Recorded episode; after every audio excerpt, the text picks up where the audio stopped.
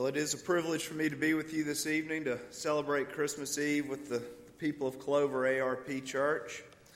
I apologize ahead of time. I'm fighting some kind of allergy or something, so I apologize for my voice. I don't have any allergies that I know of except to that Clemson orange. Maybe that's what it is, considering the beatdown we've gotten this year. But at any rate, God's grace is sufficient. So it's a privilege to be with you, to have the privilege to bring God's word. If you would, turn with me to Paul's letter to the Galatians. We're going to look at Galatians 4 4 through 7. Now, right off the bat, you may say, well, that doesn't sound like one of the familiar Christmas passages that we look at. Well, maybe it's not, but if we look at the words that Paul writes in these four short verses, they summarize precisely why the Word became flesh. They summarize precisely the redemptive work of the second person of the Trinity, Jesus Christ. These are short but powerful words. So join me now as we look at the Word of the living God, Galatians 4 4 through 7. But when the fullness of time had come, God sent forth his Son, born of a woman, born under the law, to redeem those who are under the law so that we might receive adoption as sons. And because you are sons, God has sent the Spirit of His Son into our hearts, crying, Abba, Father. So you are no longer a slave, but a son. And if a son, then an heir through God. He who has ears to hear the word of the Lord, let him hear. Father, we ask you now to bless this time in your word. Send your Spirit down to guide us into all the truth. Sanctify us in the truth, for your word is truth. In Jesus' name, amen.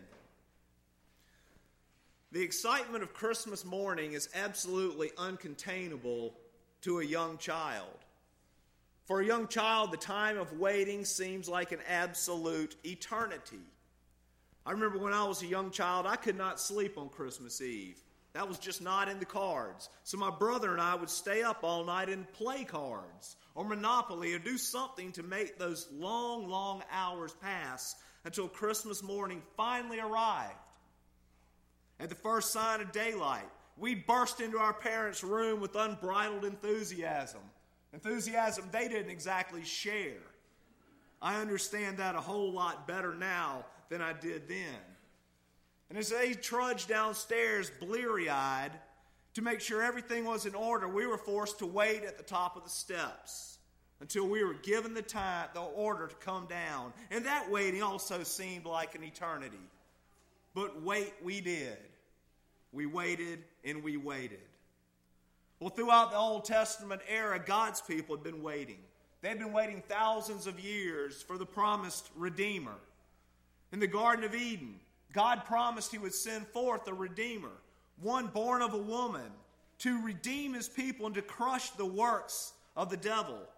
The graciousness of God showed forth in this great promise of Genesis 3:15, the first messianic prophecy we find in scripture.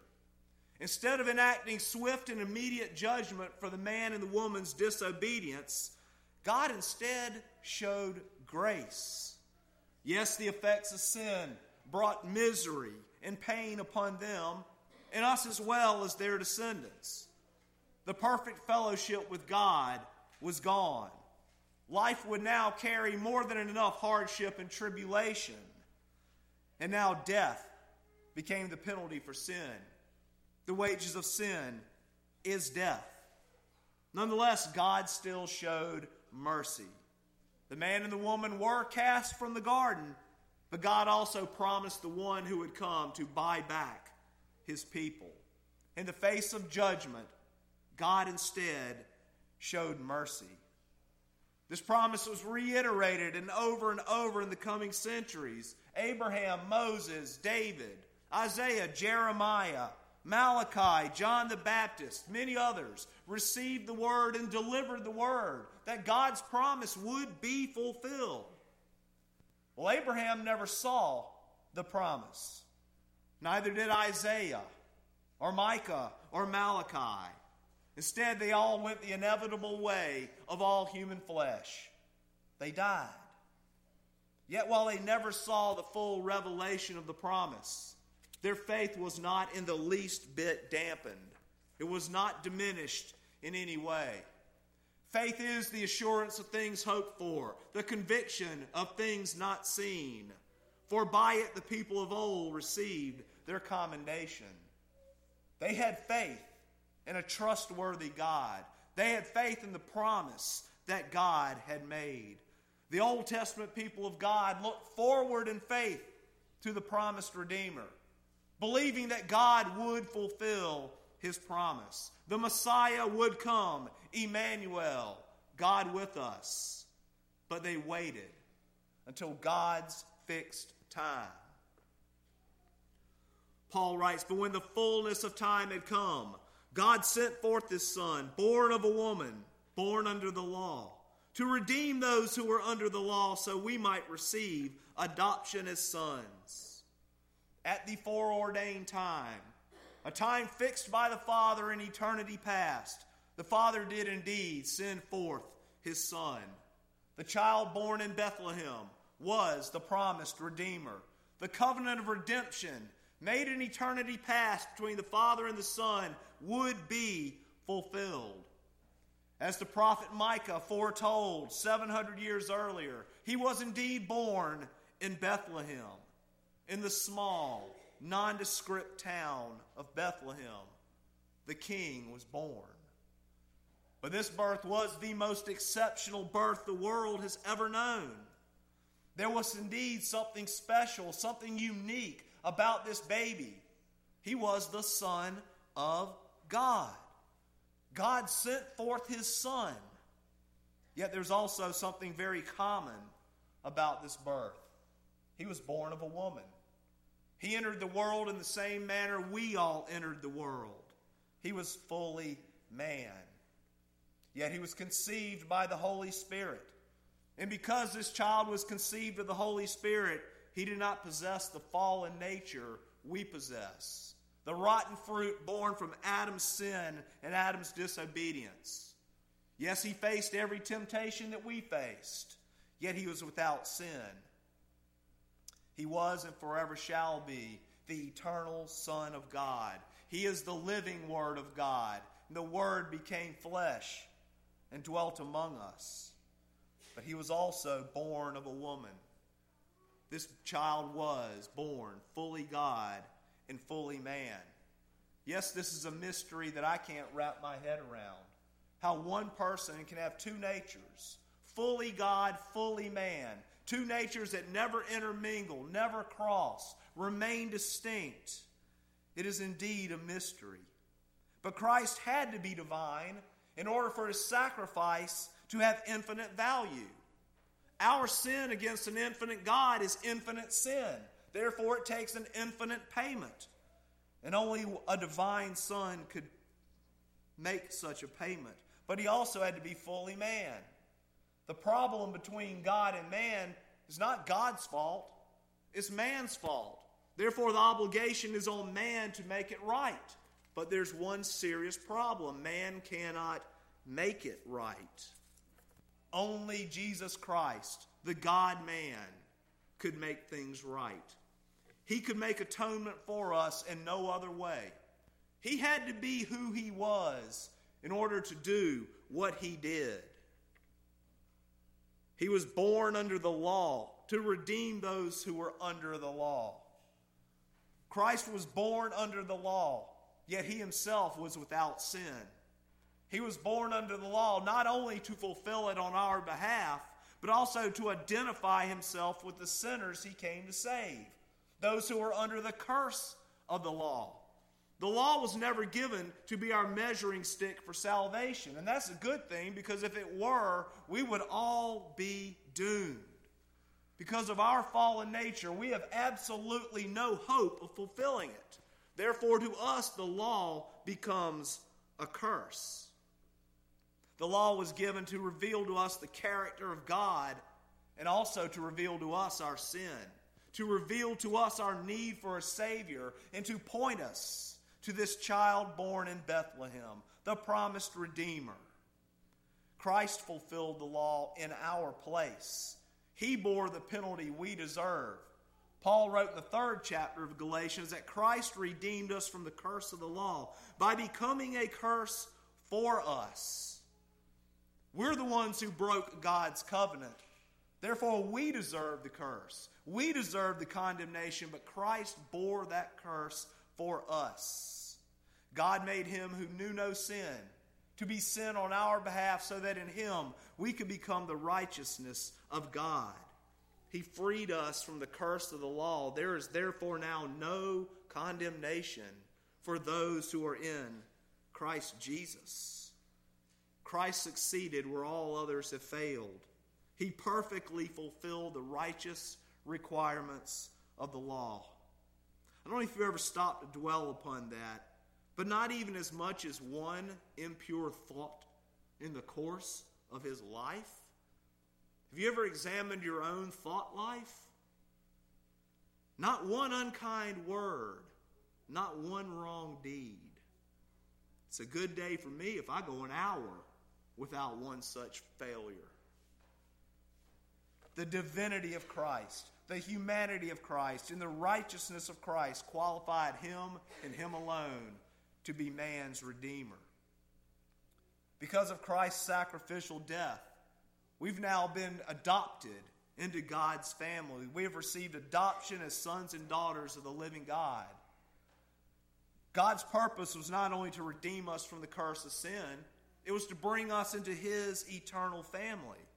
We who deserve the greatest punishment have instead received the greatest treasure.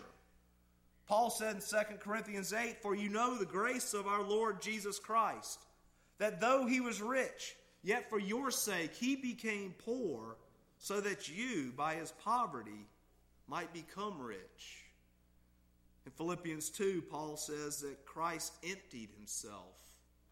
He left, beside, left behind his heavenly glory to come to earth, to live the perfect life we could never live. Jesus never one time considered his rightful prerogatives as God to be greater than the mission of redemption that he had been given. He set aside his heavenly glory for a time. He came to suffer and die for us, and he rose from the grave to secure our eternal life. In his poverty, we have indeed become rich. We've been adopted as sons and daughters of the living God. We have full rights to the kingdom of God. How rich we are indeed. In Ephesians 1, Paul says this was God's purpose for us before the foundation of the world. I can't wrap my head around that. That before God even brought this world into existence, He knew me, He knew you, and He knew you would be His. I lived a very rebellious life until I was 41 years old. I had no use for Christianity. I was a blasphemer and I rejected it stone cold. For 41 years, I literally lived blaspheming the name of Jesus. And I stopped to think that not one minute did that change God's love for me.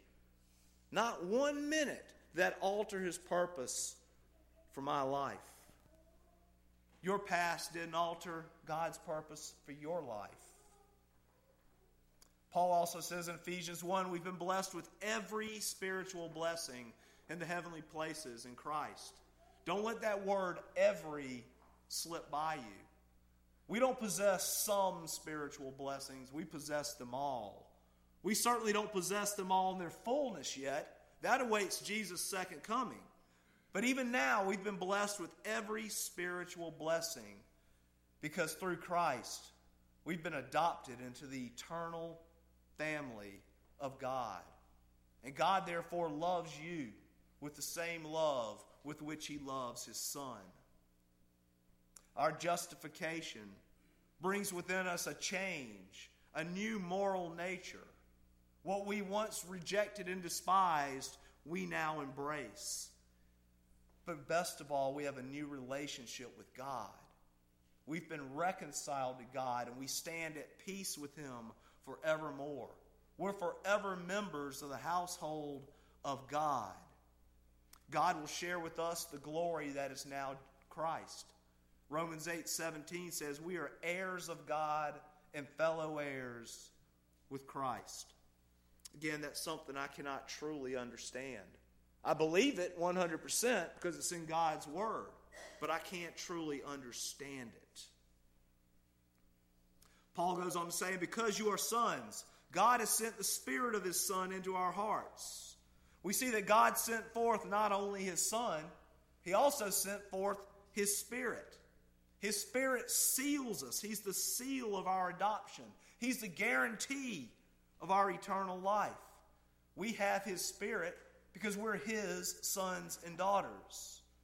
A person of divine power lives within you if you belong to Jesus Christ.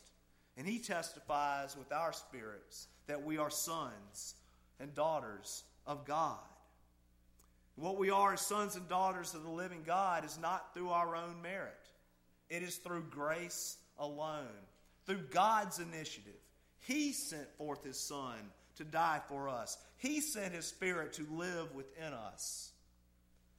The Apostle John writes in 1 John 3 See what kind of love the Father has given to us, that we should be called children of God.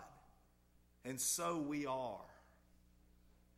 Our salvation is not from our own achievement, it is a gift, a gift of God's glorious and amazing grace. God's grace is actually pretty scandalous. Why should I merit anything from God? The words we heard in John 1 that through Christ we have the right to be called children of God. I cannot comprehend. I, I have the right to claim anything from God.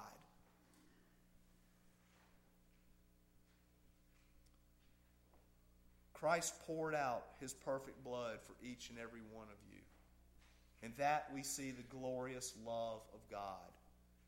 He loved you with an everlasting love, and he did not spare his own son, but freely gave him up for each and every one of us. Adam's sin had left man in a doomed state, an irreparable condition. But Christ, the baby born in Bethlehem, could redeem us. We've been bought with a price. For as in Adam all die, so in Christ shall all be made alive. And what we gain in Christ is far greater than what we would have ever had had Adam not fallen. But there's one stone cold reality that we can never lose sight of God is under no obligation to show anyone mercy. God does not owe me a single solitary thing. Yet this God is gracious and merciful, slow to anger and abounding in steadfast love and faithfulness.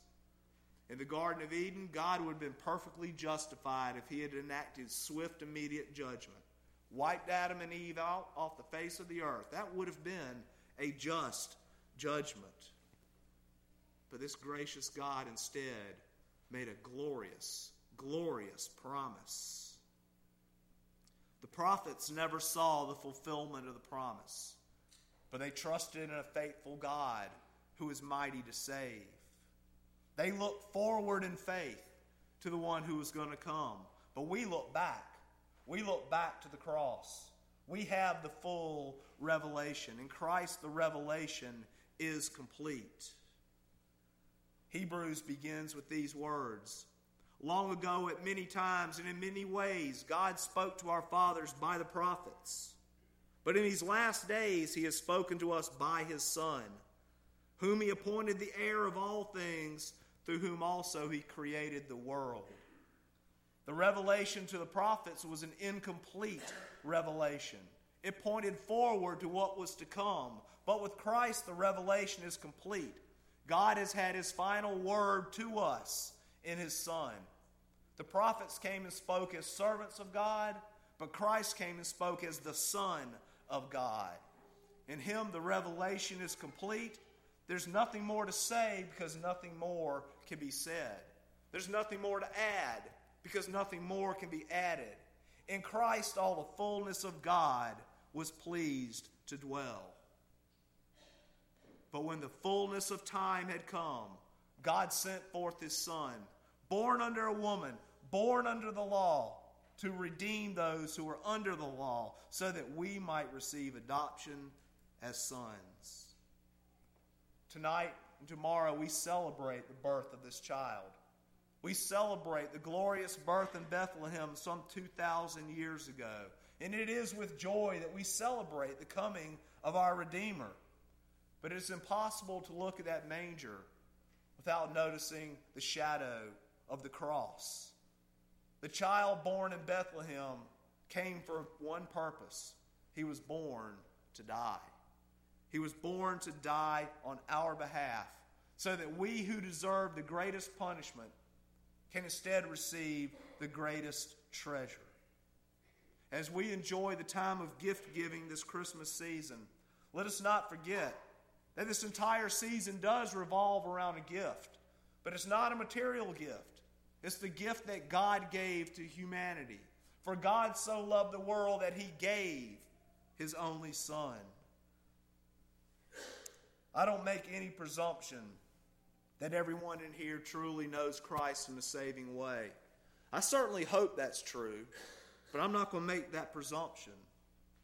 If you've not yet received this unmerited gift, don't let tonight pass by without coming to Christ.